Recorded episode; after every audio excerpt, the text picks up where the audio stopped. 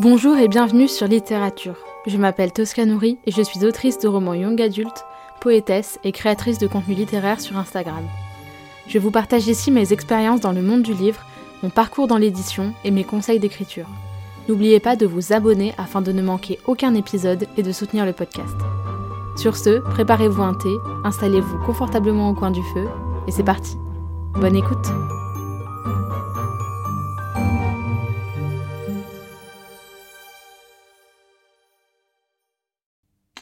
C'est bon, we're live. On va du coup, euh, bonjour Maëlle et euh, bienvenue sur euh, Littérature. Bonjour Tosca, merci de l'invitation. Ah bah avec plaisir, moi c'est toujours avec grand plaisir que je reçois des autrices françaises trop bien, dont j'ai adoré les romans, donc vraiment voilà. D'ailleurs je me posais une question, à chaque fois je sais pas, à chaque fois que je commence des interviews en ce moment, je commence par poser une question sur le nom des gens, mais comment est-ce qu'on prononce ton nom de famille? Je me demande tout le temps. c'est une très... Et en fait, c'est marrant, dès que je crois que des gens, ils me le demandent. Euh, Moi, j'ai pas de souci qu'on dise deux arts ou deux sars. Selon mes parents, ils le prononcent différemment. Donc, ah ouais, euh, non, mais là, faut se mettre d'accord à un moment, les gars. Hein. Voilà, c'est pour ça, moi, à chaque fois, je suis là, ah, tu prends team papa, team maman. Mais moi, je dis quand même team deux arts plutôt. Deux arts. Donc, euh, voilà. Mais il n'y a pas de souci si on me dit deux je, je me reconnais. Tu, tu, te ouais tu te ouais, tu, tu fais pas la tronche tu pars pas bouder euh. c'est ça exactement. Ça marche. Bon bah écoute Maëlle est-ce que tu peux te présenter un petit peu nous parler un petit peu de toi de qui tu es de ce que tu fais en dehors de l'écriture aussi on parlera après de l'écriture évidemment. Mhm. Mais voilà, de, de, de toi, euh, de, de, tout de toi, quoi. Voilà, on veut tout de moi. C'est large. Alors, je suis Gémeaux. Non, je ne vais, pas commencer par là. Euh, donc, moi, c'est Maëlle, enchantée de tout le monde. Je suis une autrice ben, francophone, comme Tosca l'a dit. J'habite en Suisse, mais je suis française d'origine, alsacienne. il faut préciser, hein, parce que en ça, préciser. ça revient Exactement. dans tes pour moi, l'Alsace, c'est, enfin, c'est hyper important. Donc, euh, dans tous mes romans, en tout cas contemporains, pour le moment, ils se passent tous en Alsace. Euh, j'ai 35 ans, donc je sais pas quand vous écouterez euh, ce podcast, ça se trouve, ce sera dans 10 ans et j'aurai de nouveau 35 ans, ce sera merveilleux. et j'écris depuis pas si longtemps, j'ai commencé à écrire quand j'avais 27 ans. Ah ouais, je suis. ouais, j'ai commencé vraiment sur le tard en fait, un petit peu par hasard. Et j'ai découvert cette passion. C'est-à-dire par hasard. Bon, on en, reviendra après sur les débuts Ouais, ouais, j'ai des questions prévues. Ouais, ça marche. Euh, mais ça fait pas très longtemps finalement que je suis. Mon premier roman, il est sorti en librairie en 2020. Ah et, euh, et, puis depuis, ça s'enchaîne pas mal. J'ai pas mal de, de, romans qui sont sortis en librairie, donc je suis très contente. Voilà, la Tosca, elle monte le livre. Oui, aussi, il faut savoir que voilà, on n'enregistre pas la vidéo, mais on enregistre l'audio. Mais voilà, on se voit, nous, on quand on parle. Et du coup, je, je montrais euh, les ENC, donc les épreuves non corrigées de Dents de Soi, son prochain roman, qui sort donc normalement demain, au moment où vous écoutez ce podcast, si vous l'écoutez quand il sort, donc le 24 août 2023. Oui, je fais la promo, d'accord. C'est très beau, c'est très beau. Et il est très bien, merci. Il est incroyable. Euh, et moi, mon credo, c'est un peu, j'aime bien euh, faire des romans avec euh, un peu d'humour, avec... Un peu Un peu, ok, avec de l'humour, j'aime bien un petit peu le côté burlesque, comique, vaudevillien dans mes textes, enfin, les placer dans mes textes. Et voilà, je pense que c'est une description un peu courte. À côté de ça, ben, j'ai un travail, parce que comme je disais, ben, je vis en Suisse, donc euh, vivre de l'écriture, c'est une utopie. j'aime, bien, le rapport, de, le, le, rapport entre je vis en Suisse, donc je ne peux pas. J'oublie, donc j'oublie carrément. Ah, si j'étais en France, je pense que je commencerais vraiment à me poser la question de est-ce que je saute le pas ou pas. En Suisse, c'est bien, j'ai pas le choix, donc la question se pose pas. Euh, et donc voilà, je travaille à côté, j'ai l'écriture en parallèle, ce qui nécessite d'être très organisé, et puis c'est quelque chose qui me plaît bien. Ça marche. Bah écoute, euh, très bonne présentation. Merci. Est-ce que tu peux nous parler euh, de tes deux romans édités chez Slalom, donc pour nos auditeurs, À un cheveu, j'avais précisé euh, de Maël Dezar, mais oui, c'est moi, c'est moi qui l'ai Ouais, voilà. donc À un cheveu, qui est paru chez Slalom en 2022, si je dis pas de bêtises. Ouais, tout à fait. Et Dans de soi, qui est donc à paraître demain, au moment où on sort cet épisode, mais dans pas très longtemps, parce qu'en fait, on enregistre que trois jours à l'avance. Donc, donc voilà. Est-ce que tu peux nous parler un petit peu de ces deux romans romans, euh, voilà, séparément, nous les pitcher, nous faire un peu le pitch officiel de ces deux romans. Alors, officiel, euh, je sais pas, parce que moi j'y vais toujours un petit peu en mode euh, vas-y, j'y vais, je me lance. c'est ça, j'ai pas vraiment de script. Alors, Un cheveu, c'est un roman contemporain. C'est mon premier roman contemporain. Bon, ça, je faisais principalement de la, du fantastique.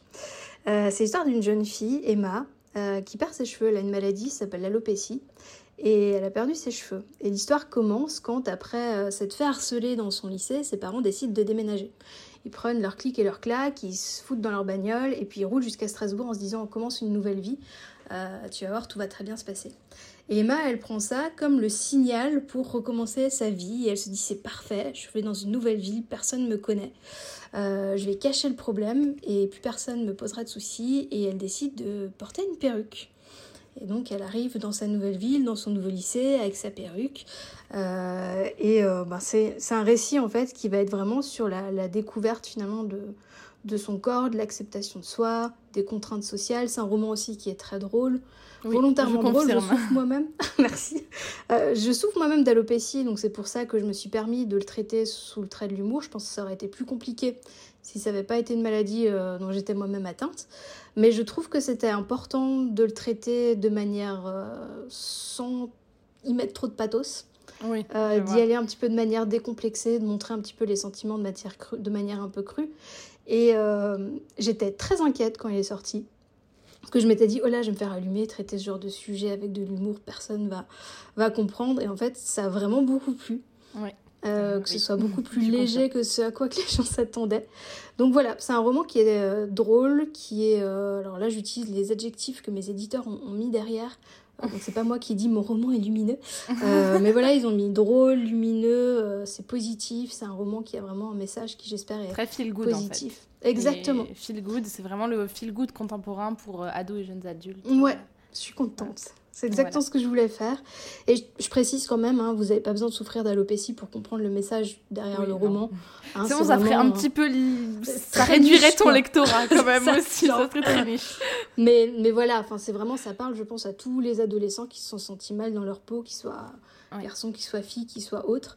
Euh, donc euh, voilà. Non, même aux autres, parce que c'est un sujet de société en soi, euh, mhm. même quand on est bien dans sa peau, ça, ça, c'est toujours même touchant. Enfin, je trouvais, moi, alors, enfin, moi bon, je suis pas toujours giga à l'aise, surtout, mais, mais, mais je trouve que c'est toujours bien de, de voir aussi d'autres d'autres vérités que la nôtre en fait de, mhm. de et c'est ce que permet la lecture enfin il n'y a aucun autre, autre aucune autre chose qui permet de vivre autant la vérité des autres que que, le lire. Ouais, je suis parfaitement d'accord.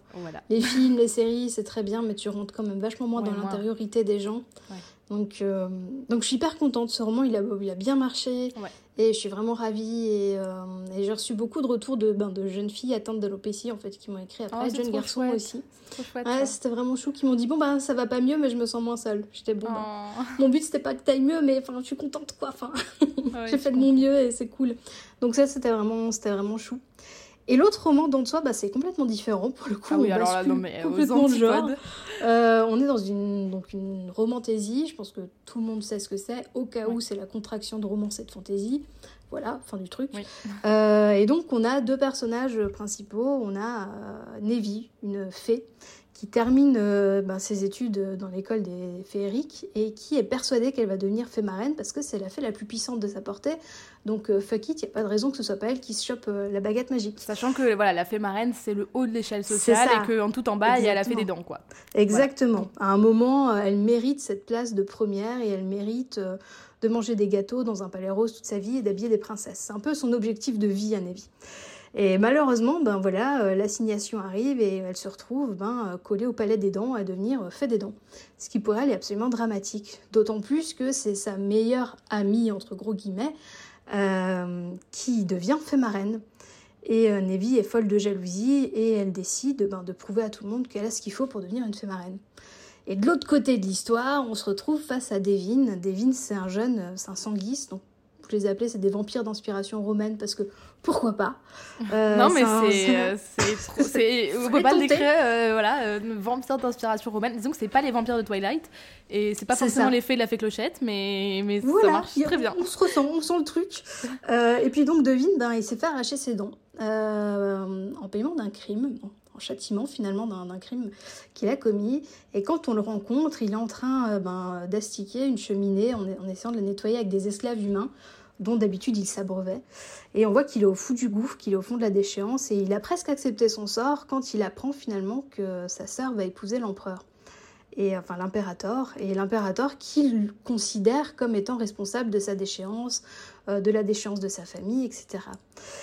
Et euh, donc Devine va essayer euh, ben, d'aller euh, sauver sa sœur et il va se faire, il va se faire attraper et va être condamné à rejoindre des mines d'argent à Svalbard, mines d'argent dans lesquelles dès qu'il mettra un pied, il sera mort. Hein. C'est une condamnation à mort camouflée.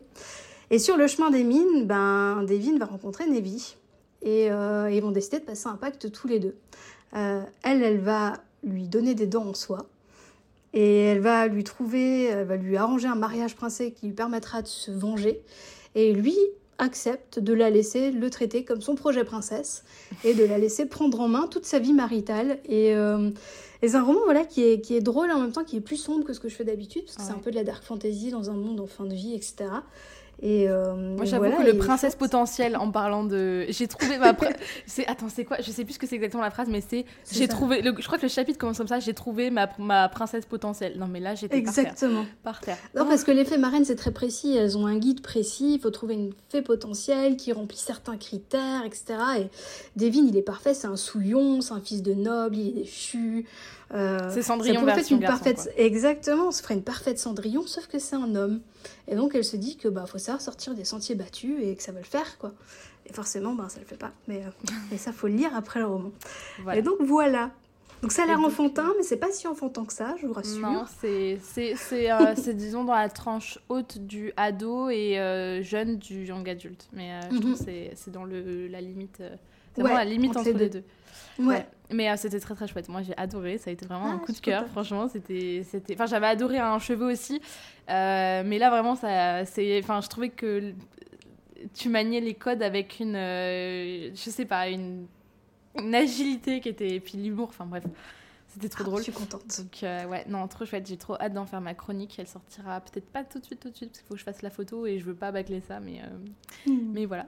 Est-ce que donc, bah, merci beaucoup pour cette présentation. Je bah, pas dit mieux, effectivement. Surtout qu'un cheveu, moi, ma lecture commence un peu à dater, donc je pourrais peut-être pas super bien résumé. moi aussi, mais je suis obligée de m'en souvenir quand même. Oui, bah, c'est sûr. euh, donc, euh, tes deux romans publiés, donc euh, Un cheveu et dents de soie, sont très différents et euh, mhm. tu écris aussi pour la jeunesse. ensuite, tu as d'autres projets qui sont aussi différents, dont j'ai eu un petit peu écho en étant en stage chez Slalom. est-ce que, enfin, comment est-ce que tu conjugues tout ça? Comment est-ce que tu arrives à concilier? Et en plus, le fait que tu travailles à côté, je ne sais mhm. pas dans quoi, mais en tout cas, comment est-ce que tu fais pour conjuguer tout ça et arriver à Comment tu fais ma... Comment tu fais le chef d'orchestre entre tous ces projets différents et... Comment tu fais? Ah, J'ai pas de vie. J'ai absolument aucune vie sociale. Je vois très peu ma famille. Ils ont compris que j'avais fait un choix d'essayer de me lancer.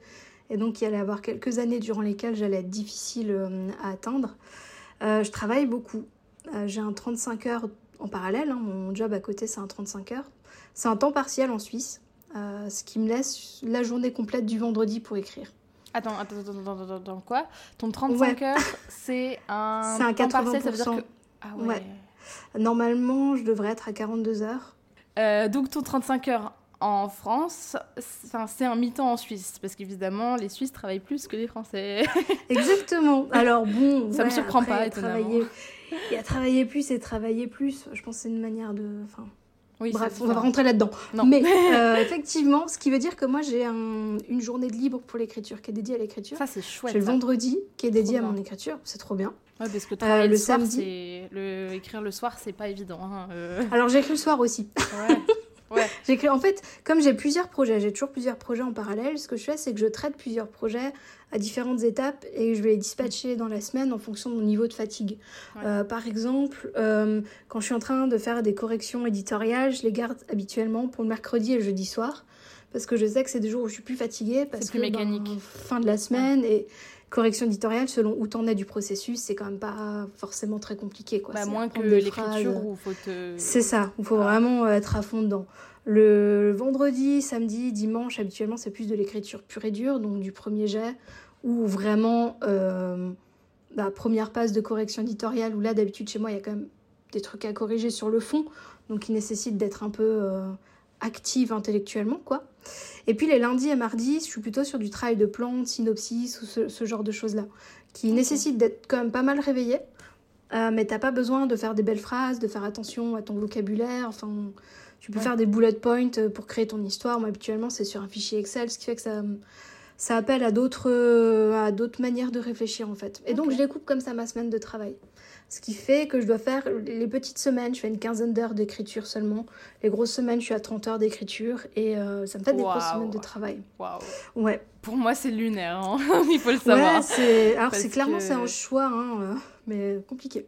Ouais, non, c'est assez fou, c'est vrai, et c'est hyper intéressant, tu vois, comme quoi, je pose souvent les mêmes questions en interview, mais à chaque fois, j'ai des réponses qui sont tellement différentes que c'est trop Ouais, mais c'est trop intéressant, du coup, je découvre des trucs qui sont hyper différents, et même de moi, ce que je fais, euh, mhm. C'est hyper intéressant. Donc, euh, donc ouais, désolée, je sais pas si je t'ai coupé. Euh, mais non, pas du tout. Mais c'est hyper bien justement de dire ça, de rappeler que c'est pas parce que tel auteur fonctionne de telle manière que c'est la méthode à appliquer en fait. Ouais, il faut trouver son propre, son propre C'est ça. Et puis, moi j'ai des amies qui sont autrices. Enfin.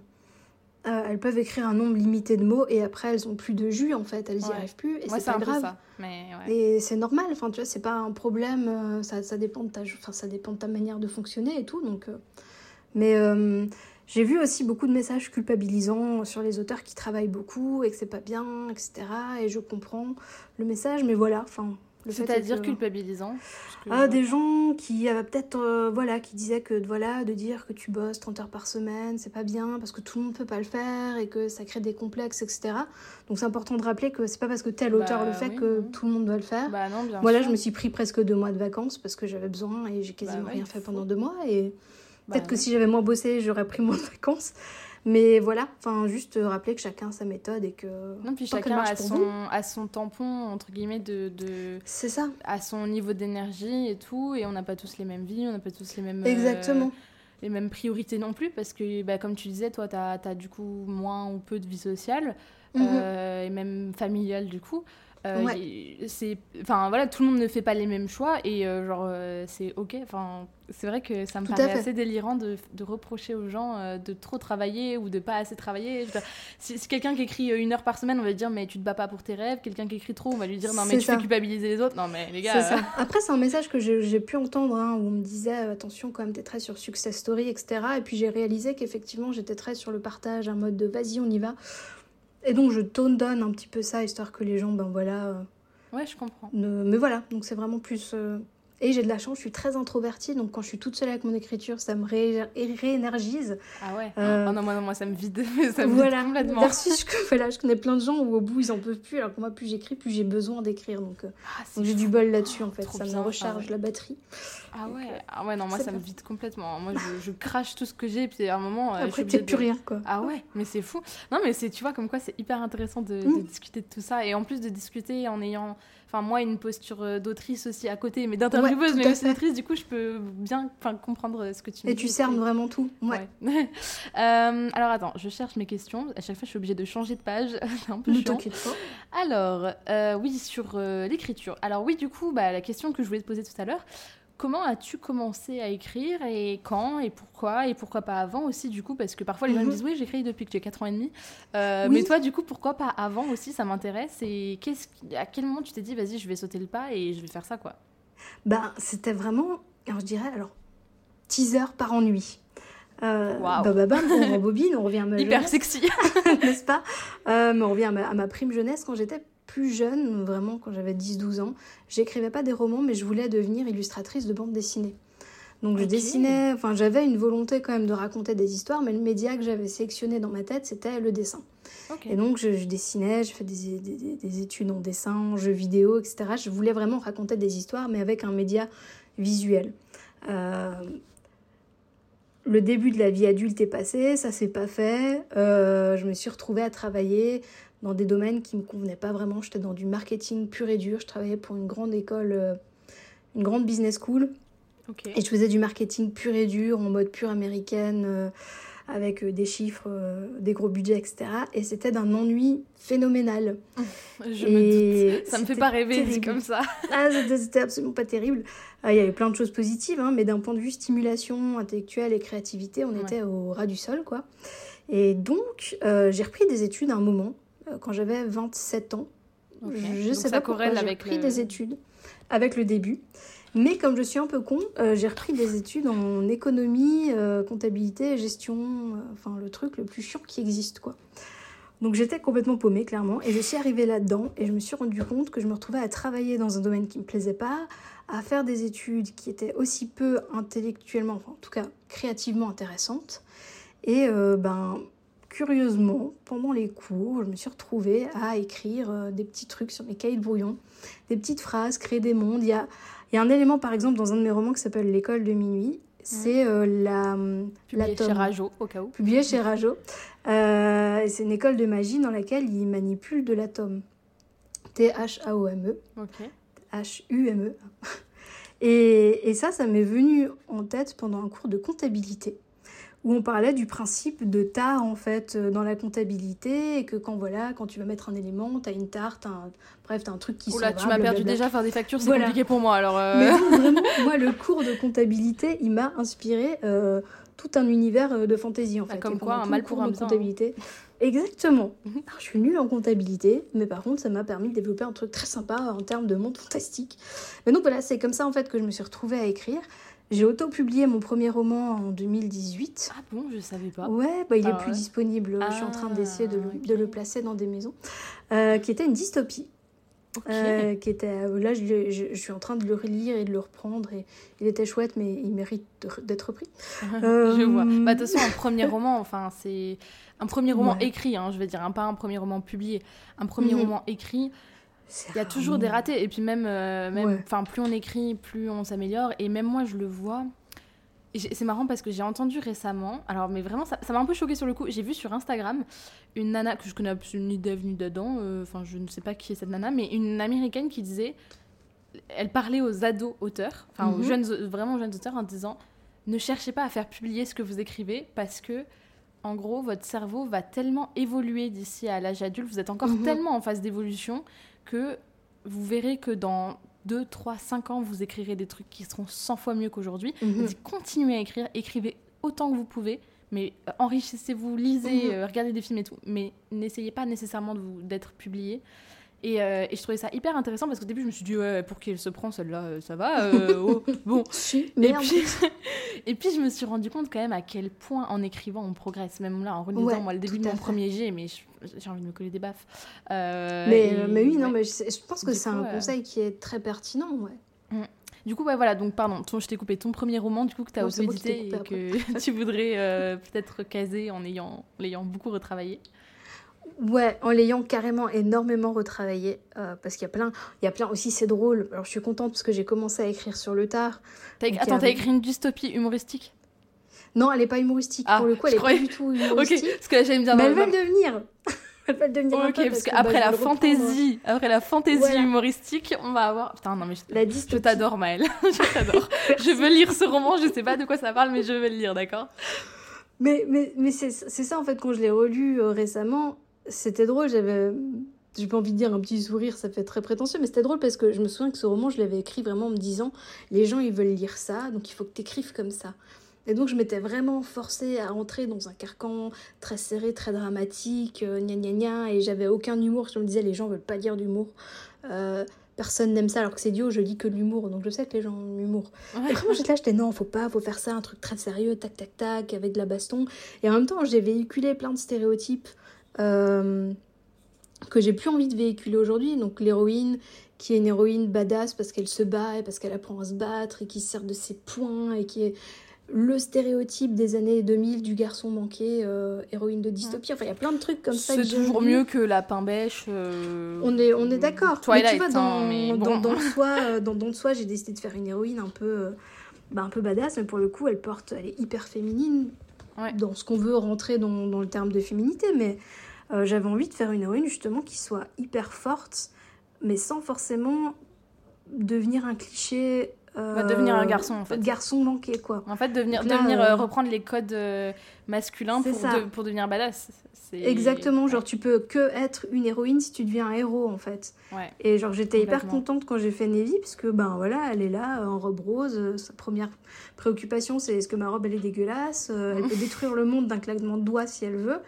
Euh, mais Devin pareil. Hein. Devin pareil, il est au début, il est, enfin tout, tout, le long, il est sensible, il est, euh, ouais. il est, à l'inverse un peu gros macho badass quoi.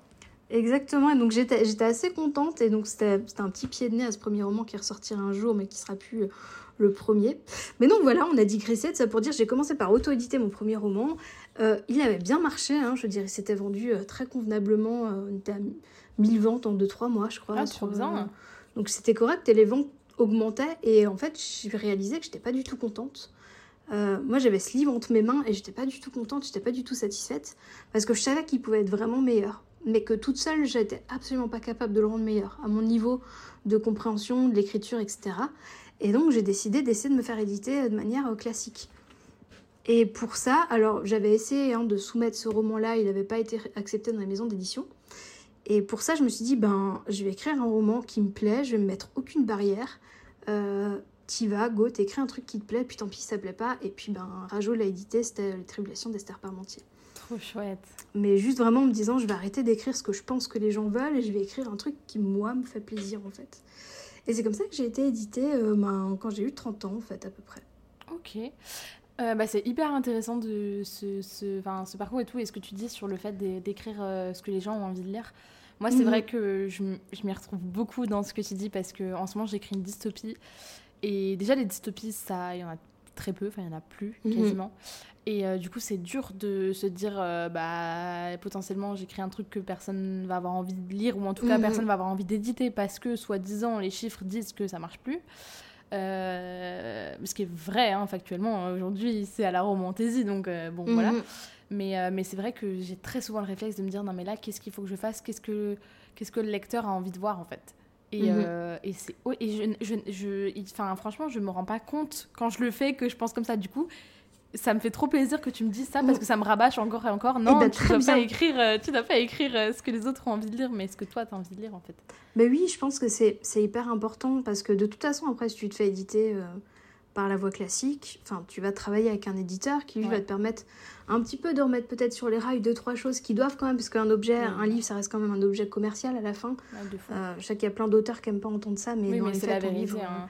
voilà Moi, je, travaille, je, je, suis donc en stage chez Slalom donc là pour le coup bah, je suis bien mm. placée pour en parler pour le voir euh, pour euh, enfin voilà c'est donc les tes romans édités chez Slalom c'est vrai que bah voilà l'argument commercial il est absolument partout euh, il est absolument partout quand tu travailles dans une maison d'édition. Bien sûr, il y a l'aspect créatif qui est hyper important, mhm. mais euh, le fait est que bah, c'est une réalité, quoi. Et, euh, et, ça rentre plus qu'en jeu. Enfin, je veux dire, c'est un éditeur, il va, il va accepter des livres parce que ça lui plaît et parce qu'il peut avoir hyper envie de défendre cet auteur, de défendre ce livre et il a eu un coup de cœur artistique pour le truc, ou il peut le le défendre, enfin, il peut vouloir l'éditer parce qu'il sait que ça va très bien marcher, peu importe lui, son attrait, euh, enfin, son, sa conviction intime et, et, ses goûts euh, personnels, ou les deux. Mais euh, les deux, c'est quand même le jackpot. Mais, ouais, carrément. mais, carrément, parce que bon.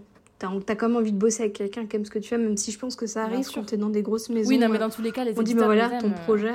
Non, non, mais je pense que dans tous les cas, les éditeurs, ils aiment forcément, ils ont tellement, on leur soumet tellement de projets qu'ils peuvent quand même choisir des, des, projets qui leur plaisent, mais ils voient quand même l'intérêt, euh, ils, voient quand même l'intérêt euh, marketing et l'intérêt commercial et l'intérêt. Ouais. Euh, et puis ils sont là pour te guider. Moi, moi Esther Parmentier, quand j'ai présenté à Rajo, c'était un texte qui n'était pas à destination de la jeunesse, clairement pas. Ah ouais?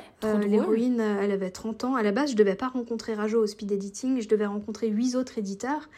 Et euh, la personne qui, euh, qui organisait euh, les séances avait dit écoutez, il nous reste des places chez tel et tel éditeur qui veut y aller. Puis moi, j'adore Rajo. C'est trop, trop con quoi de pas me présenter et juste voilà, peut-être qu'il y a moyen, un courant qui passe, on travaille sur un autre projet. Et donc j'y suis allée. Et puis j'y suis allée, je lui ai dit bon, mon projet n'est pas pour vous parce que clairement il est trop vieux, il est trop trop âgé et puis il est trop trop sexuellement actif. trop drôle. Le truc sexuellement actif, ça fait beaucoup rire la directrice. Et, euh, et, on a parlé pendant hyper longtemps, on n'arrêtait pas de se faire engueuler par les organisateurs parce qu'on. Normalement, c'est un cycle de 8 minutes. Ah ouais. Puis après, tu dois changer d'éditeur. quoi, hein, le principe du C'est ça. Mais nous, on n'arrêtait pas, on a fait genre 4 fois 8 minutes. Euh, C'était hyper énervé. Et, euh, et, puis elle m'a dit, mais tu sais, enfin si tu le sens de le faire en jeunesse, oh, il est chou, on voit le chat de Un petit chat. ouais, là, tu parles plus. Hein. Bah, bah non. Voilà. On entend Alors là, vous voyez pas, mais elle, elle, le manipule comme une valise, le truc. Pouc, pouc. mais donc voilà, la rencontre, elle s'est faite comme ça avec, euh, avec Rajo. Et puis, euh, à la base, ce roman n'était pas supposé rentrer dans leur ligne éditoriale. Tu m'étonnes. On a vachement travaillé. voilà. Les on a vachement travaillé pour que ça passe. Chez Rajo. Ah, il y en avait Il n'y en avait pas beaucoup. Bah, il y en a, y en a dans le Prince Cruel, quoi, mais chez les 8-10 ans, voilà. moins. Quoi. Mais, mais disons que c'était très drôle parce que mon éditrice, un jour, elle m'a appelé mort de rire et elle m'a dit Bon, Maëlle, il faut quand même que je te dise que les mots les plus répétés dans ton roman, c'est bite, foutre et bordel. Et là, elle a dit, il y a quand même un thème qui se dégage. Et c'était, extrêmement drôle. Alors, c'était va te faire foutre et tout ça. C'était pas, oui, non, mais... la portée sexuelle et bordel, pareil, c'était une insulte. Mais c'était hyper drôle. Et, euh, et, ce qui était génial, c'est que mon éditrice qui est à la retraite maintenant là-bas, c'était une dame ben, qui avait 55, 60 ans très parisienne, avec le grand brushing, très classe. Mm. Et elle était à fond sur ce roman qui, qui, qui, était vraiment complètement en dehors des clous de ce que fait Rajo. Et c'était assez, assez merveilleux. Ah, mais, donc voilà, ça peut aussi être des rencontres éditoriales et après vous êtes accompagné par l'éditeur pour faire du livre un objet commercial qui rentre dans leur ligne éditoriale, qui peut être soutenu et mis en avant ben, par toutes les personnes de, de, la chaîne du livre avec lesquelles ils travaillent. Donc, il faut aussi bien choisir les personnes avec qui on collabore et puis ça se passe toujours bien. Enfin, moi, j'ai jamais eu de problème. Ouais, bah, ça, cool. Je sais pas si j'ai de la chance ou si c'est le choix, mais en tout cas, j'ai jamais eu de soucis. Bah, je pense déjà qu'il y a plusieurs choses. Déjà, tu es rentré tout de suite dans des maisons euh, qui sont quand même pas, euh, voilà, qui sont pas nées de la dernière pluie, quoi. Que ce soit Rajo ou Salom, euh, c'est quand même des maisons qui commencent à dater. Slalom, ça fait, enfin, c'est des maisons entre guillemets, tu vois, sérieuses et tout, dans des grands groupes, dans des, ou alors des maisons qui sont là bien installées. Et puis, tu étais quand même euh, plus âgé que certains quand ils commencent. C'est ça. Et que tu te fais beaucoup plus facilement euh, euh, embarquer dans des histoires un peu moyennes. Quand on voit, de toute façon, quand mhm. tu débarques et qu'on voit que tu as 20 ans ou tout juste, ou, clair. et quelques, tout de suite, tu, deviens une cible des personnes mal intentionnées. Et, euh, et, puis, euh, et puis, oui, puis tu avais quand même peut-être de l'entourage. Euh, enfin, je veux dire, tu as peut-être, grâce au réseau, rencontré des gens aussi pu te. Non, pas du tout? Et Non, à ce moment-là, je connaissais vraiment personne. Moi, j'étais une. Comme dit, je suis pas hyper sociale. donc, j'ai vraiment écrit dans mon coin. Je suis allée aux Imaginales, je connaissais personne. C'est mon, mon, copain qui est venu avec moi. oh, trop mignon. Et, oui, trop choupi. c'est lui qui m'a accompagnée. Mais moi, je connaissais personne. J'avais pas de groupe d'écriture avec qui je discutais. Enfin, vraiment, je suis arrivée. solo, quoi. Neutre, quoi. Solo. je suis arrivée, moi, je décidais que j'allais me faire éditer. Euh, j'ai passé du temps dessus, euh, j'ai passé du temps donc j'aurais pu faire autre chose. Donc maintenant, il faut que ça rentabilise, on va se faire éditer. Je suis arrivée avec un objectif. Ah ouais, non, mais, mais franchement, mais... fait, ça va marcher. Mais j'admire ça parce que enfin récemment, j'ai entendu, c'est marrant, j'en ai parlé avec plusieurs personnes, du fait que tu as certains auteurs qui osent aller en salon et tout, et qui osent aller aborder les éditeurs et les voir et leur mhm. dire, les gars, j'ai un projet, il faut que vous méditiez mais j'ai une admiration. Mais même, je me souviens l'année dernière à Montreuil, j'étais sur le stand de Hachette Roman et j'ai vu un mhm. gars se pointer. En plus, un gars qui n'avait pas l'air d'être vraiment la cible euh, d'Hachette Roman. Genre, peut-être le gars, euh, la petite, la petite quarantaine peut-être. Euh, mhm. mais bon, Hachette Roman, c'est plus des autrices de 20, 25, 30 ans quoi, mhm. qui, qui, qui, écrivent. Du coup, du coup c'était hyper drôle et je l'ai vu pitcher son roman et tout devant l'éditrice et tout. J'étais et j'ai toujours La classe. Ah mais moi mais j'ai non mais je mais waouh et, et, ça donne une sacrée leçon de de, de courage en fait et de et de mhm. vas-y mais en fait quand tu veux il faut, faut y aller enfin faut aller chercher le truc quoi. Bah disons quand tu vas dans des c'est ça tu le feras pas. Et puis quand tu vas dans des salons comme Montreuil, alors là, les Imaginales, si tu fais euh, du, du, fantastique, ou d'autres salons que je connais pas parce que j'en fais peu, parce que j'aime pas bouger. Euh, mais qu'il y a des éditeurs. Moi, c'est honnête. C'est honnête. Euh, moi, c'est pas mon truc de bouger. Mais s'il y a des éditeurs qui sont présents sur les stands éditeurs, il y a une raison en fait. Ils viennent pas juste pour le plaisir d'être là et de voir leur auteur euh, signer quoi. Ouais, ils pourraient envoyer leur chargé de com et leur euh, relation presse. De façon, là. Tu les vois autour là, ils volettent avec leurs appareils photo et te dire vas-y danse, fais-nous un TikTok. Je te non, je ne danserai pas. Mais en fait, si les éditeurs sont là, c'est le moment, il faut y aller, il faut, faut pitcher. Ce que je conseille quand même de faire, euh, déjà, si vous n'êtes pas à l'aise de pitcher à l'oral, si vous n'êtes pas à l'aise socialement, déjà entraînez-vous euh, ou le faites pas. Si vraiment vous sentez que c'est pas votre truc, il y a d'autres manières de se faire éditer. Bah, bien hein. sûr, oui, oui bien sûr. C'est une piste comme une autre, mais. Euh, c'est ça. Mais le mieux, ça reste si vous connaissez quelqu'un de la maison, un auteur ou une personne que vous connaissez, demandez-lui de. Je connais que le terme anglais, c'est horrible. De vous introduire, c'est pas le bon terme, mais de vous euh, présenter. De vous présenter, ouais. Ouais, de demander lui. Introduce, c'est pour ça que je t'ai introduire, c'est pas, ça sonne pas très bien. Mais, mais j'ai, voilà, j'ai eu le cas récemment, il y a une maison qui me plaît beaucoup, avec laquelle j'ai envie de travailler. J'ai demandé à une autrice qui est chez eux, vas-y, tu peux pas, euh, tu peux pas lui parler de moi, lui demander euh, si je peux le rencontrer. Et elle m'a dit, ouais, vas-y, go, c'est bon, il a dit oui. Et puis comme ça, tu vas là-bas, t'as déjà été présentée par une autrice de la maison. Je veux savoir après l'interview qui c'est. Il n'y a, rien qui est fait. Il a rien qui est fait. Mais, mais tu vois, c'est plus ça donne aussi une autre approche, en fait. Ce qui permet de te faire libérer un créneau. La personne va se garder un créneau de rencontre pour toi. Il va arriver, il aura déjà entendu parler de toi. Alors ça c'est mieux si t'es édité, mais même si t'es pas édité, euh, si t'as une personne que tu connais qui a bêta lu un de tes textes, etc. C'est très très bien. Mais même, et euh. même voilà, quand on est édité aussi, il faut savoir qu'à partir du moment où on a déjà publié un roman et surtout si ça a bien marché, euh, voilà, les arguments GFK, donc les GFK c'est les ventes, ils mentent mm. pas et bah c'est l'assurance peut-être que ça va se vendre derrière. Et bon bah c'est plus facile après une fois qu'on a déjà un pied à l'étrier de mettre le deuxième euh, plutôt que de c'est ça. de quand on le plus dur c'est de démarrer aussi hein, enfin mm-hmm. même dans l'écriture l'écriture pure genre vraiment l'écriture euh, tout seul dans sa chambre le plus dur c'est de démarrer C'est ça, de euh, trouver le moment, le courage de poser tes doigts. Alors après, je, remarque quand même une tendance actuelle, et je ne l'ai pas étudié plus que ça, mais je vois beaucoup de maisons qui font des concours pour rechercher des primo-auteurs. Et je pense qu'il y a aussi une volonté assez forte des maisons d'édition, donc ça c'est plutôt positif pour les auteurs qui n'ont pas encore été édités, mais de trouver leur perle qui va devenir leur auteur maison. Euh, et d'habitude, ces, ces, auteurs-là, ils, ils ont des lancements qui sont assez énormes et qui permettent vraiment de lancer les carrières. Donc vraiment, il faut checker un petit peu les, les, réseaux sociaux des maisons qui vous intéressent, mais vraiment, de plus en plus régulièrement, je vois appel à premier texte, premier, premier roman, euh, et c'est aussi une super occasion. Bah, parce que aussi, je pense parce que elle se, elle se, il y, a beaucoup de maisons d'édition qui ont fermé leur soumission de manuscrits. Ouais. Euh, parce que en fait. Euh, non mais c'est lunaire hein, les soumissions de manuscrits il faut le dire mm. aussi hein.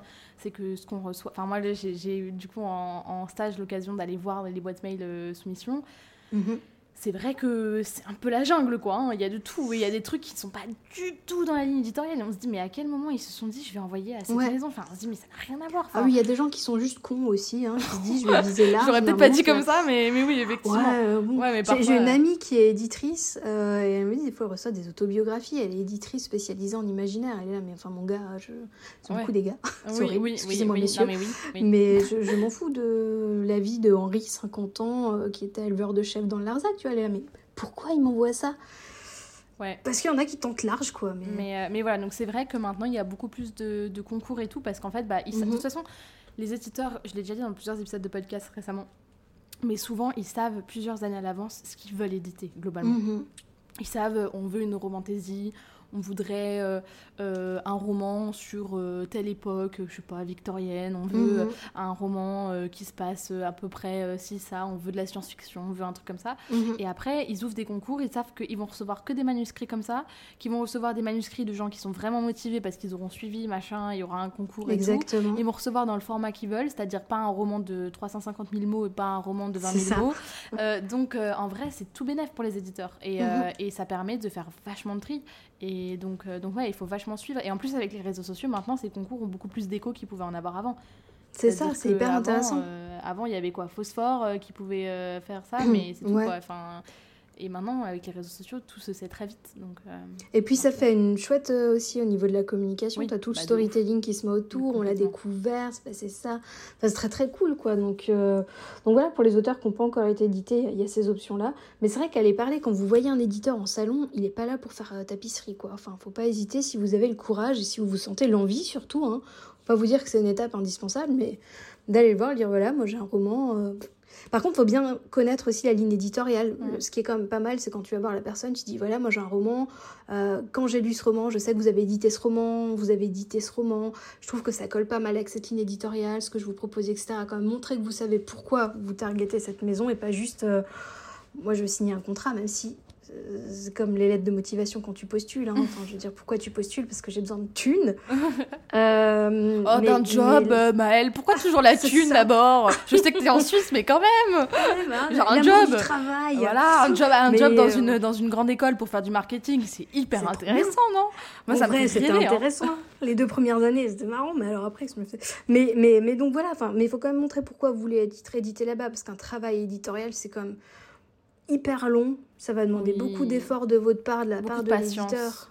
Ouais, donc c'est hyper important de savoir pourquoi vous y allez et qu'eux, ils savent pourquoi vous voulez aller chez eux. Quoi. Ouais, Mais donc, ouais, si vous allez en salon, faut pas hésiter si vous les voyez. Eh ben écoute, tu me rediras ça au prochain Montreuil. si je suis pas allée, tu me motives à y aller. Est-ce que tu y allée? Euh, Franchement, on se donne rendez-vous à Montreuil. Là, j'ai prévu de rentrer. Euh, je, je, passe, je vais vivre en Angleterre là quelques mois, mais euh, j'ai oh, prévu de rentrer. Ouais, je suis trop contente. J'ai prévu de rentrer genre la, la veille de mes partiels. Oh, c'est le week-end la veille de mes partiels. Je m'en fous, je vais à Montreuil. Je m'en tape. Franchement, tout, tout Montreuil. De toute façon, moi, j'ai préparé mon grand oral de bac le soir même. Enfin, le soir, la veille, quoi. Classique. Euh, ouais, voilà. le truc qu'on est censé, tu sais, le dossier de recherche qu'on est censé préparer six mois à l'avance, c'est comme si j'avais écrit mon mémoire euh, deux jours avant, quoi. Mais bon. bien, il était tout frais dans ta tête. Ouais, tout frais, très très frais là, ouais, ouais, très très très très frais. Ouais. La conclusion en live. Voilà, même pas, même pas cuisiné en fait euh, le non, c'est pas mal. Voilà. Bon, alors attends, parce que le temps file et j'ai encore plein de questions. Alors, en, en quelques, vas-y, tu sais quoi, tu vas me répondre genre vraiment tac au tac. Est-ce que tu plus architecte, jardinière, paysagiste? Architecte. Sur tous tes romans? Sur tous mes romans quasiment. Ok. Qu'est-ce que tu préfères comme, euh, comme étape euh, entre la planification, le premier jet, la réécriture, le travail éditorial?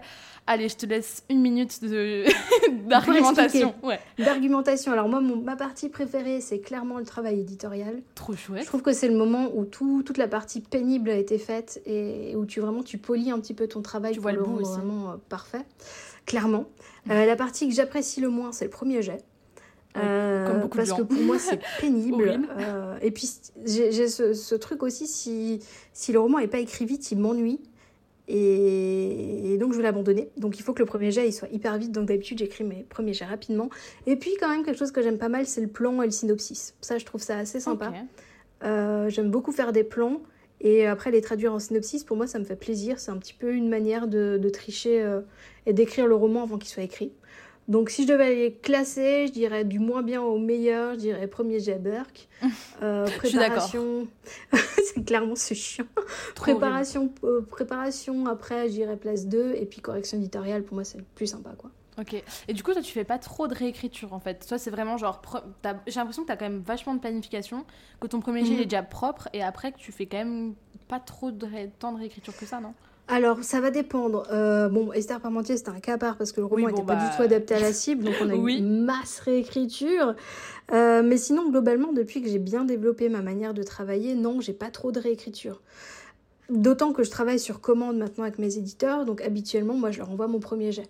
Okay. Euh, j'ai même pas de bêta lecteur, c'est mon éditeur qui est mon bêta lecteur habituellement. Et bah, si jamais tu cherches un jour, directement dessus, on fait deux trois passes. Ça marche, je note. note. Moi, je serais ravie de travailler sur tes Qui sait, j'ai deux, trois projets. Euh. mais mais c'est vrai que là, habituellement, je travaille beaucoup directement avec mes éditeurs et on a euh, une ou deux passes de fond. Euh, et ensuite, une ou deux passes de forme. Ok, trop intéressant. Après quoi, on arrive à la correction ortho, grammaticale. Bah, c'est pas vraiment toi qui fais, là, c'est plus des suggestions et tu valides ou tu refuses. C'est ça. Donc vraiment, tu viens de finir ça, moi, pour... tu 8 heures. C'est ça, exactement. Et donc, ça, c'est la partie, pour moi, elle compte même pas, quoi. C'est ouais, partie de la lecture du BAT, quasiment, quoi. T'es en train ah de lire, tu checkes les virgules. Euh, ça lui va vite, c'est bon, vas-y, on rajoute ta virgule ça, si tu veux. M'en fous de ma virgule. Enlève, oh, ça va. oui, une apostrophe ronde ou je sais pas quoi, là. Ah ouais Qui voit que c'est une apostrophe courbe? Personne. Bon.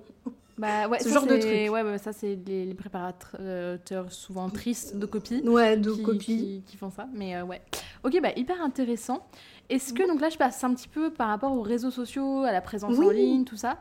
Euh, parce que voilà, après, on a pas mal parlé déjà du travail éditorial, de aller. Justement, on a parlé. Euh, il faut savoir qu'avant l'interview, j'ai dit à Maëlle écoute, il faut que je te pose une question, j'ai honte de te la poser, mais est-ce que c'est bien toi? Parce qu'il faut savoir que je prépare. Je tourne plein d'interviews en ce moment et des fois, enfin, je voudrais pas m'emmêler les crayons. Mais donc, c'était par rapport à ton speed dating aux Imaginales en 2000.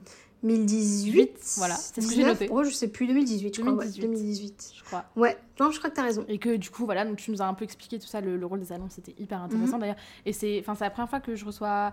En fait, j'ai un peu de tout parce que là récemment, j'ai une autrice qui a été. Euh, mais bon, j'ai pas encore annoncé qu'elle est sur le podcast, donc je vais pas la nommer, mais enfin bon. Euh, qui a été repérée par rapport à un concours d'écriture. Euh, j'en ai d'autres ah, qui bah ont été repérées par contact. Enfin, qui ont été publiées par contact. J'en ai d'autres par soumission mhm. complètement lambda. Là, toi, par les salons, c'est trop intéressant. J'en ai d'autres par rachat de l'auto-édition. Enfin, bref, je, je trouve ça vraiment hyper intéressant. il y a plein de portes d'entrée. Les gens disent c'est hyper dur de se faire éditer. Alors oui, c'est dur, mais tellement de portes d'entrée que... Il y, a ouais, il y a plein de manières différentes. Après, la question c'est est-ce que je mets tout en œuvre, je, je maximise mes chances d'être édité. Et, et, pour maximiser ses chances, il y a plein de clés dont je vous parle très régulièrement dans le podcast mhm. et que tu connais certainement. Enfin voilà, les, les, les, concours, les, les, connaître des gens, euh, rencontrer les gens en salon. Enfin, il y a plein de manières de, de, de maximiser ses chances, clairement. Euh, et, voilà. Et donc, est-ce que tu peux nous parler un petit peu de, ton parcours sur les réseaux sociaux, quand et comment tu t'es lancé? Et, euh, voilà, nous raconter un petit peu déjà où est-ce qu'on peut te trouver, enfin voilà, comment. voilà, les réseaux sociaux, c'est quoi Comment me trouver? Alors, les réseaux sociaux, pour moi, c'est compliqué. voilà. Donc, c'est beaucoup, de, beaucoup de travail. Alors, à la base, effectivement, c'était mon métier. Hein. Moi, je travaillais dans dans le marketing et la communication pour des gros groupes. Donc d'abord pour c'était business school, puis après j'étais dans un groupe de cliniques privées euh, suisses, donc pareil, donc c'était très différent parce que c'était très, institutionnel. Et donc là, d'un coup, je me retrouve à devoir parler de mes livres avec des blagues et tout, donc j'ai eu un grand moment de flottement à base de je ne sais plus comment faire mon métier, c'est étrange. Mhm. Euh, donc j'ai décidé de le faire de manière complètement euh, anarchique et organique. ce qui est très différent de ma manière de fonctionner sur mes romans. Donc déjà pour moi c'est hyper intéressant parce que ça me permet d'avoir des fonctionnements très très différents et de euh, de me libérer un petit peu l'esprit. C'est-à-dire que je fais des posts quand j'ai envie et normalement j'ai des calendriers extrêmement précis. Euh, mais là, ça m'a, j'ai eu un moment de saturation. Je me suis dit, bah, je vais arrêter de faire ça et je vais fonctionner un petit peu différemment. Donc pour moi, les réseaux sociaux, ouais, de manière plus instinctive et puis un petit peu plus respectueuse aussi de mon rythme et de mes envies. Mm. Euh, on peut me trouver sur Instagram principalement et sur TikTok que je suis en train d'essayer de relancer parce que je viens, je repars, je viens, je repars. Oh, ça a été pareil jusqu'à ce que je supprime moi, perso. Ouais, bah, le problème c'est que je passe plus de temps à regarder les vidéos qu'à faire des vidéos, tu vois. Non, puis ouais, moi j'ai un épisode qui vient, c'est le dernier épisode qui est sorti au moment où cet épisode sort sur pourquoi mm. j'ai supprimé TikTok, mais euh, c'est vrai que c'est hyper. Euh, underground comme décision de faire ça. À l'heure où tout le monde est en mode ouais poster c'est sur j'ai encore vu j'ai failli le mettre en story insta mais je voulais pas que la personne parce que je sais que la personne me suit mais sur LinkedIn j'ai vu ah. passer un post quelqu'un qui disait ouais faut absolument se lancer sur TikTok les romans se vendent plus en TikTok aujourd'hui et tout. Un truc limite culpabilisant tu sais pour les gens qui n'ont pas encore compris que TikTok c'est l'avenir. Moi je en mode j'ai très bien compris mais c'est pas fait pour mais moi. j'ai pas envie quoi. Ouais voilà. Ouais ça, euh, nécessite une certaine forme de, de, mise en scène qui moi m'est très étrangère. Bah pareil. Et, puis, et puis plus de mal. ouais et puis le contenu bah, je suis un peu comme toi après moi je suis moi, je suis très paysagiste, c'est-à-dire que c'est un peu one mhm. again à des moments, très planifié à d'autres, c'est pas trop. Voilà. mais euh, mais c'est vrai que le côté très, justement, très organique, comme tu disais, de, de TikTok, où c'est que mhm. du spontané, c'est à la fois de la mise en scène et un contenu genre faussement décontracté, c'est-à-dire qu'il faut le bon éclairage, il faut le bon cadrage, il faut la bonne musique, il faut le bon, la bonne synchronisation, il faut le bon truc, mais par contre c'est hyper spontané. Hein. C'est ça, moi c'est exactement. et j'ai un peu plus de mal avec ça et je préfère le, format Instagram où c'est un contenu travaillé mais qui se cache pas d'être travaillé. Et je trouve que c'est un contenu qui, qui, a moins de potentiel euh, viral, mais je trouve que le contenu est plus quali et moi je préfère faire un truc quali dont je suis contente plutôt que poster beaucoup mais être moins satisfaite.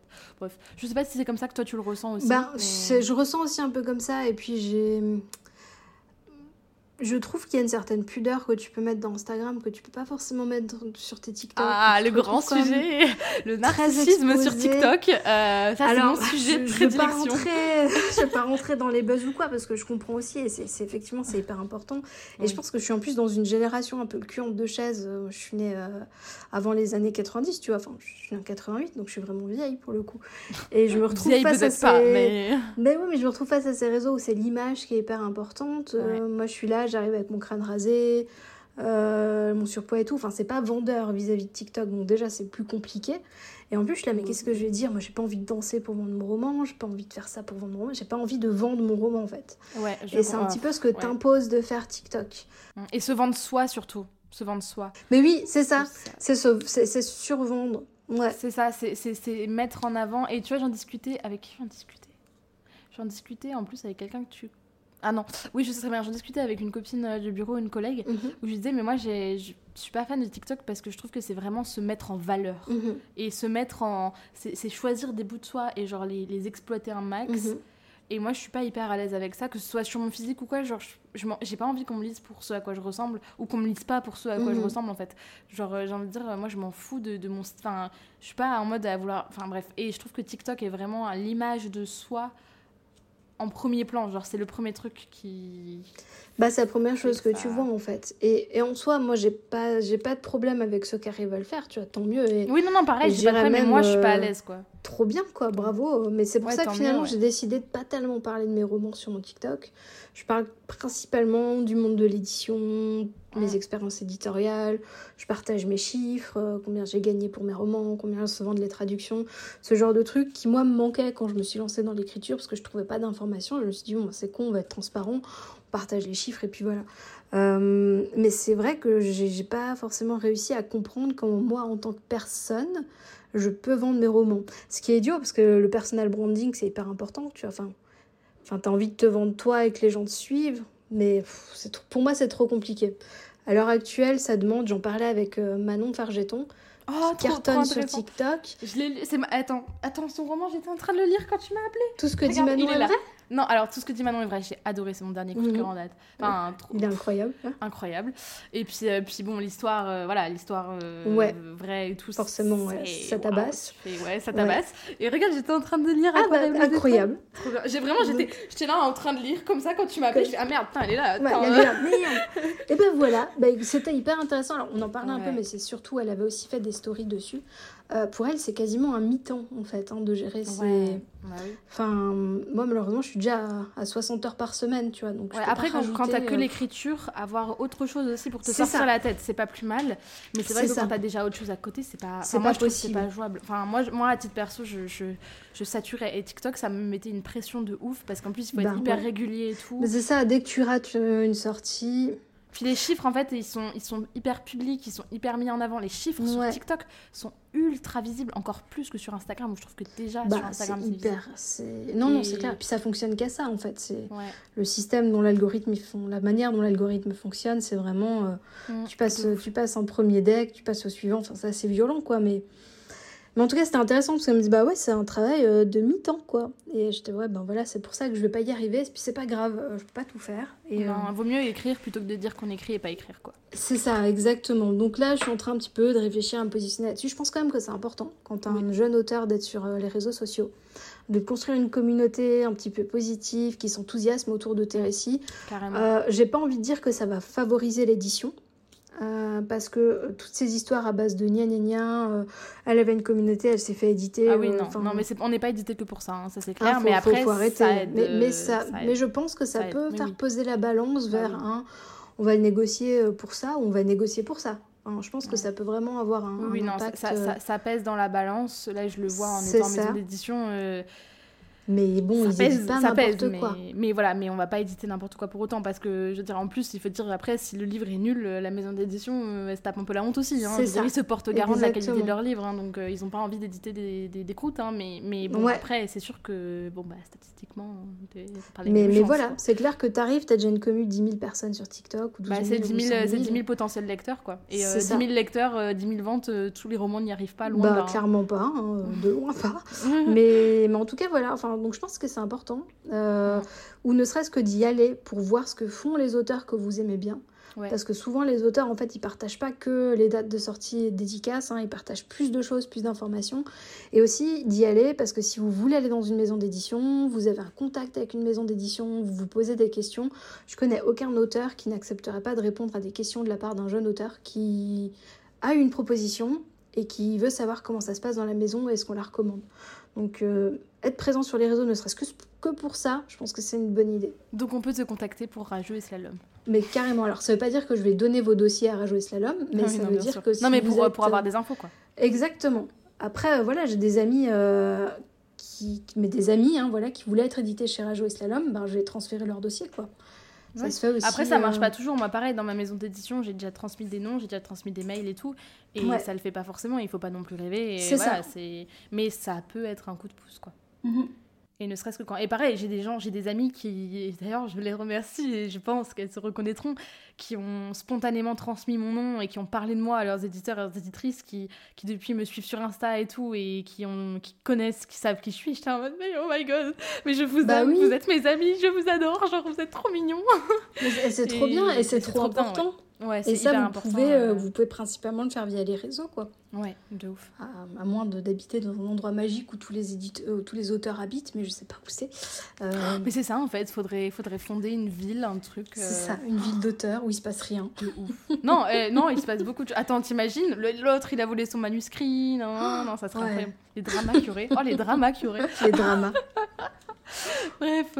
Bon, alors attends, je sais plus, même, je sais même plus. Oui, oui, si tes réseaux sociaux et du coup, ouais, ton, ton rapport aux réseaux sociaux, il est assez. Euh, bah, il est assez, c'est assez compliqué. Je pense que c'est important. J'avais vraiment envie de plus les développer cette année. Je me suis rendu compte que ça faisait beaucoup parce que j'ai prévu d'écrire quatre romans cette année.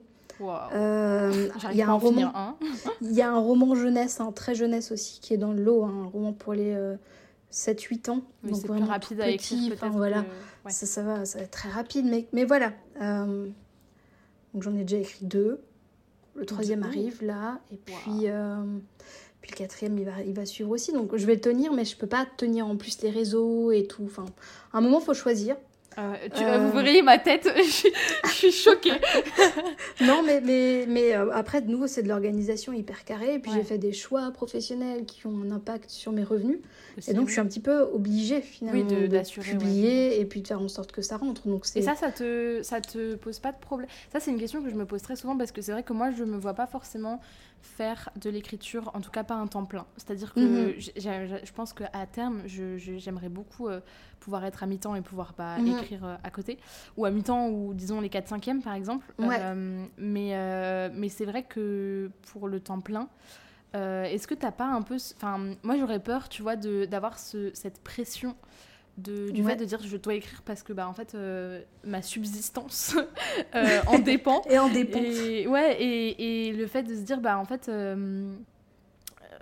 ça, écrire et créer devient une obligation ça, ça c'est pas quelque chose qui te pèse?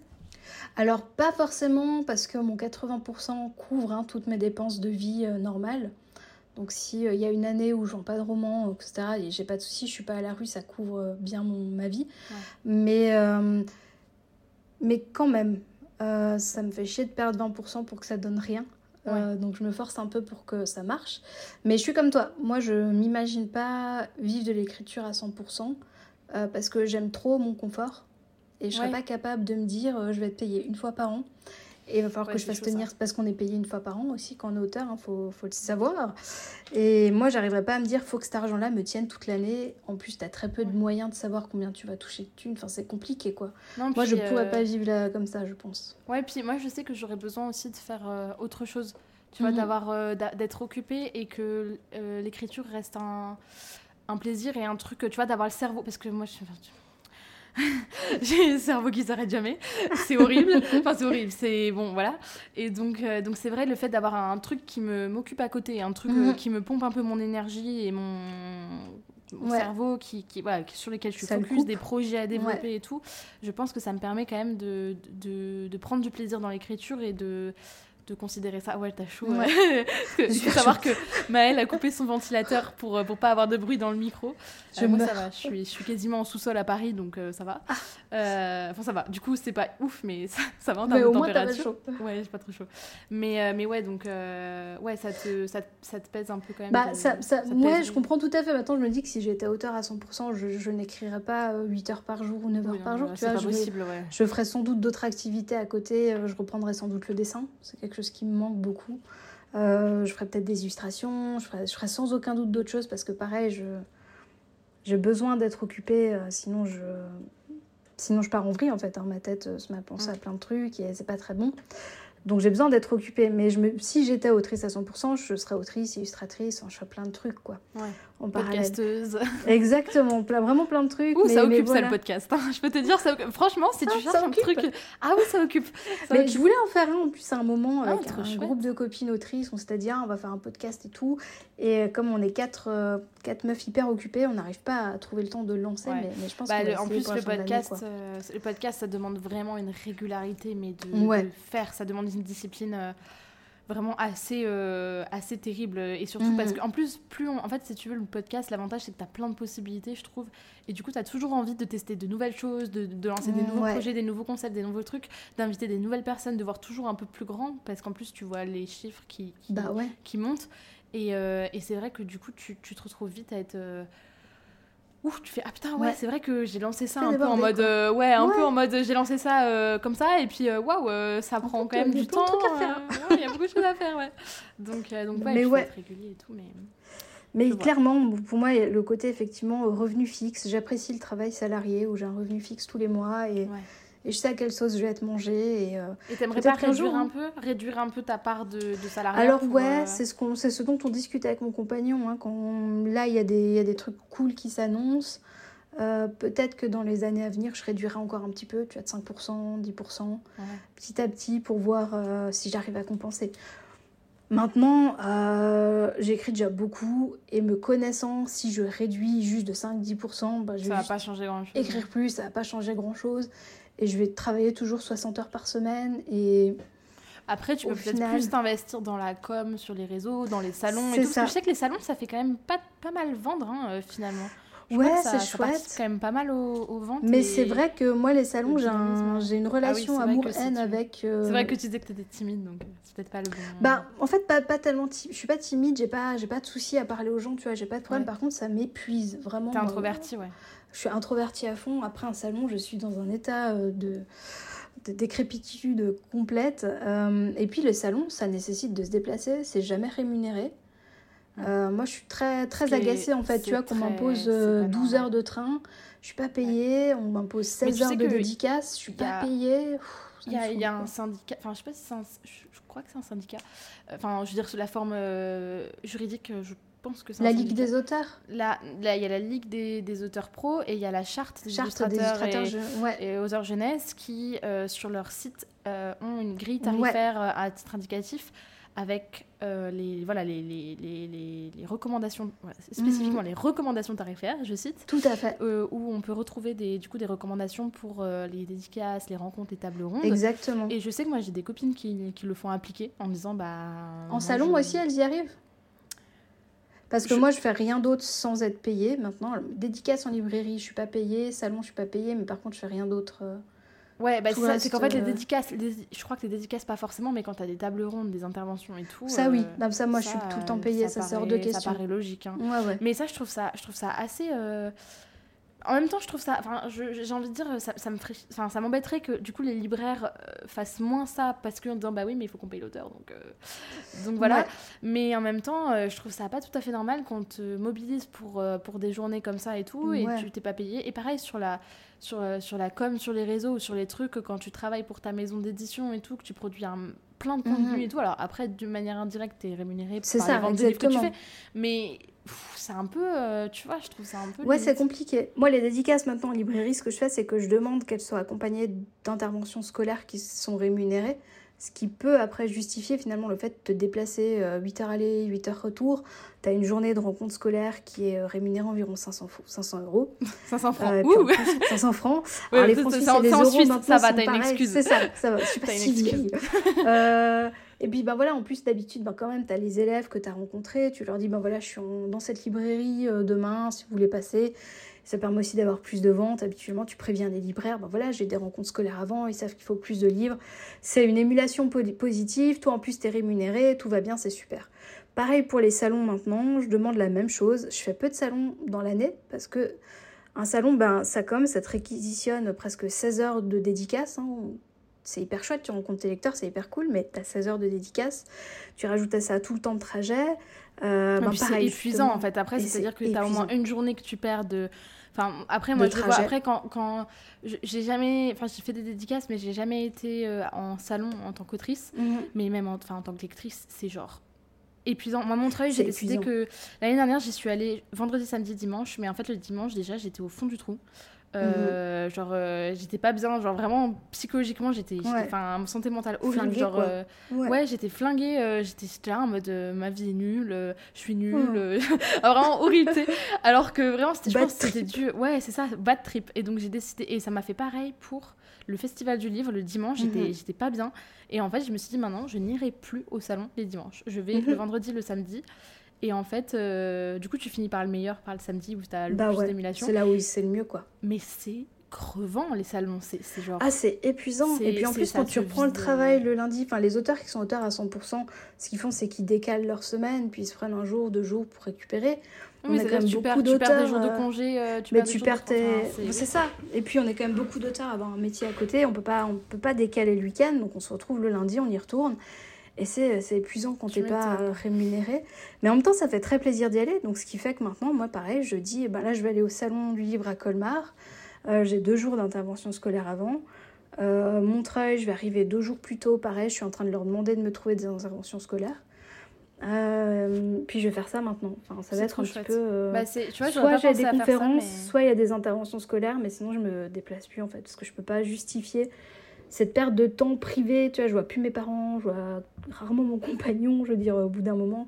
Oui, non. Pas leur dire, je fais 16 heures de route pour aller dédicacer pour du. Non, puis en fait, aucun, aucun autre métier n'accepterait de faire ça euh, c'est ça, exactement. C'est que, en fait, tu dis à un moment, bah, n'importe quel autre métier qui se déplacerait, on lui dirait pas, bah, tu viens, et puis gratos, c'est ça. Euh, et voilà, et tu perds une journée. Enfin, tu perds une journée. Euh, t'as un peu le petit syndrome d'imposteur, tu dis quand même pour qui tu te prends, les gens, ils viennent pas pour toi et tout. Puis après, tu te dis, mais bon, s'il y avait que des livres sur la table, ce serait une librairie ambulante il y aura peut-être pas autant de monde qui viendrait. Alors c'est peut-être pas pour toi, mais peut-être que si tu demandes toi à être payé, ben, tout le monde va demander. c'est ça, ça c'est hyper important. quoi. Et ça, ça c'est hyper, c'est hyper important ce que tu dis. En plus, ça vaut pour plein d'autres métiers, que ce soit mhm. même les freelances, que ce soit euh, les, les, les, gens sur les réseaux.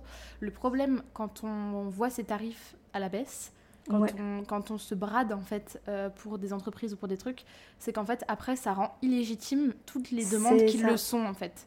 Mhm. Et, euh, et, ça c'est vraiment embêtant et c'est pour ça que maintenant moi je ne je, je, je, refuse par exemple les part alors il y a les services presse c'est une chose mais les partenariats euh, genre code promo machin et tout je mhm. refuse tant que c'est pas rémunéré et que c'est pas rémunéré correctement je vais pas dire bah oh vous êtes sympa je vous le fais euh, la moitié du prix ouais, bah ça. non en fait parce que ça m'a enfin du coup, après, tous les gens qui demandent une rémunération qui est légitime, correcte et appropriée, bah, on leur dit bah non, mhm. désolé, on a trouvé quelqu'un qui fait pareil que vous, mais deux fois moins cher. Donc, euh, Exactement. Et puis c'est compliqué, hein, c'est une posture qui est difficile à adopter. Ouais. Et, je pense que, ben, ben, alors moi je connais beaucoup d'auteurs qui ont, dès qu'ils ont signé leur premier contrat, ils ont lâché leur boulot et oh, ils se retrouvent oh sans revenus. Et donc vraiment, ils sont effectivement, ils sont un peu aux abois et pour eux c'est compliqué de négocier. Et je comprends, mais donc d'autant plus moi dans ma position où tu ben, peux dire je travaille à côté, ben, ben je dis non quoi. Et puis mm. ben vous voulez pas me payer, ben je viens pas. Alors c'est compliqué, hein, mais euh, j'espère qu'un jour les salons rémunéreront. et le truc c'est que euh, s'ils rémunèrent, il faut qu'ils fassent payer l'entrée quoi. C'est ça. Mais en même temps, je suis même pas, pas forcément d'accord, hein, parce que les salons, ils ont quand même beaucoup de, de subventions. Euh, euh des oui, États oui, mais je pense que ça suffit pas à couvrir euh, les, le paiement, enfin la rémunération de tous je, les Je pense qu'il y a d'autres choses qui doivent être clairement là, la ligue et puis euh, la charte, ils ont pas mal de, de recherches là-dessus. Je maîtrise pas assez le sujet clairement. moi non plus, c'est pour ça qu'actuellement, mais... je demande pas forcément à être payé par les salons, mais en tout cas, je veux qu'on m'organise des rencontres à côté. Et ça, ou des conférences, tu vois, genre les Imaginales, j'avais plusieurs conférences, donc voilà, ça, ça, ça paye ton déplacement, c'est très bien, t'es content. Bien sûr, puis euh, ils, payent, correctement en plus les Imaginales, je crois. Ouais, écoute, ils payent au tarif charte, quoi. Donc, ouais, euh, donc pas... correctement. Donc il n'y a pas de magouille ou quoi. Et puis euh, bah, le salon Montreuil, c'est plus compliqué, c'est plus gros. Euh, si t'es pas dans les sélections, tu fais pas de conférences. Donc dans ce cas-là, il bah, faut, il y a assez de lycées et de collèges dans la région parisienne pour trouver, euh, j'espère bien, intervention quoi. Donc euh, voilà. Ça marche. Bah, j'ai encore deux petites questions oui. toi. Non, une seule en fait. Euh, quels seraient les trois conseils que tu donnerais à un auteur qui débute? Ça je dis souvent jeune auteur, mais en fait, ça peut être même auteur qui débute euh, ou qui, voilà, jeune auteur. Enfin, voilà, même de manière générale à des auteurs, sachant que c'est une question que je pose à tous les invités, mais que je mhm. trouve vraiment hyper pertinente parce que j'ai toujours, toujours, toujours des réponses différentes. Du coup, j'aimerais bien connaître tes, trois conseils. Que, Alors, le premier conseil, je pense, ce serait ne payer jamais pour être édité. Oui, bah ça, euh, la base, quoi. Hyper important, mais j'en croise, enfin, j'en croise, j'en vois régulièrement sur les réseaux. Euh, qui lancent des cagnottes parce qu'ils doivent racheter leurs oh, droits, parce que gna, gna, gna. Euh, et ça me rend très triste pour eux. Donc, si un éditeur vous demande de payer ou de manière directe ou détournée, hein, payer, ça veut aussi dire vous devez acheter 70 exemplaires de votre roman. Ça veut aussi alors dire vous devez payer la correction. Euh, Exactement. Si vous voulez une autre couverture, vous payez la couverture. C'est ça. Sinon, faut prendre ça. Euh, fuyez. Pareil, si l'éditeur vous dit le texte il est très bon à l'état, il n'y a pas besoin de le corriger, on publie, fuyez Enfin, ce genre de, de choses. Même, les gens qui sont publiés chez Gallimard, on leur fait des, des corrections éditoriales embêtantes. C'est ça. Euh, et, je pense encore plus. donc voilà, la première étape, ne payez jamais. La deuxième étape, c'est respectez-vous. si c'est pas cet éditeur, c'est pas ce contrat, ce sera un autre. Euh, faut pas se dire que parce qu'on a, on a exigé quelque chose qu'on n'a pas reçu, que c'est la fin des haricots. Euh, si, euh, je reviens là-dessus, mais si l'éditeur vous dit votre texte il est très bien en l'état, on va le publier, euh, respectez-vous. Vous voulez pas un texte très bien en l'état, vous voulez un texte excellent. Vous voulez qu'on vous aide en fait hein, à améliorer votre potentiel, donc exigez à ce qu'on vous accompagne.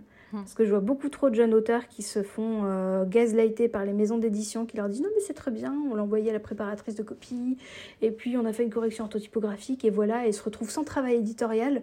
et donc résultat, on leur donne euh, des pacotis, on leur donne 6% de droits d'auteur sur un livre sur lequel il n'y a eu aucun travail édito. Je suis outrée. Euh, moi ça me met profondément en colère ce genre de choses. Exactement, et j'en vois vraiment beaucoup. Enfin, c'est tellement pas... Enfin, bref. C'est horrible parce que c'est capitalisé sur les rêves des, des, jeunes, des jeunes auteurs. C'est en gros, ils font, ils font de la pêche, euh, de la pêche marine, quoi. Ils, ils ratissent large, ils éditent plein de gens. ouais, c'est ça. Ils éditent plein de gens, il y, en a, il y en a bien, ça va marcher. Et euh, ceux chez qui ça marche pas, ben hop, ils le jettent, ils le resignent pas. Et euh, ben, les auteurs, soit ils abandonnent, soit ils se retrouvent avec des espèces de syndromes post-traumatiques éditoriaux où ils osent plus parce qu'ils disent qu'ils sont de la merde, alors qu'ils ont juste été euh, hyper mal accompagnés. Donc euh, respectez-vous, contactez les auteurs des maisons d'édition dans lesquelles vous allez, vous contentez pas Avant de signer Avant et, et après avoir signé. Exactement, faut pas hésiter, on est tous très solidaires. Moi, j'ai jamais rien vu du côté des auteurs euh, de compétition ou quoi que ce soit. Enfin, moi, dès que je vais dans une maison d'édition, je contacte. Euh, alors, il y a un auteur que je suis, c'est hyper drôle. Euh, Ariel Holt, dans toutes les maisons où il va, quoi. Donc c'est hyper drôle. Je hey, t'en penses quoi? T'en penses quoi? T'en penses quoi? Il est trop bien, Voilà. On l'adore, Ariel. On adore Ariel. Et donc, voilà, enfin, faut pas hésiter. Enfin, je pense qu'on y répond tous avec plaisir et en toute transparence. donc c'est important, faites-le. Et le troisième conseil que je donnerais, et euh, je sais que des fois il est un petit peu, euh, il crée des débats, c'est lisez. Mmh. Non, non, non, ça fait. enfin, à titre personnel, ça fait pas de débat. Ça fait pas de débat, c'est bien. Non. Ici, ça fait pas de débat. Sur ce podcast, ça fait pas de débat.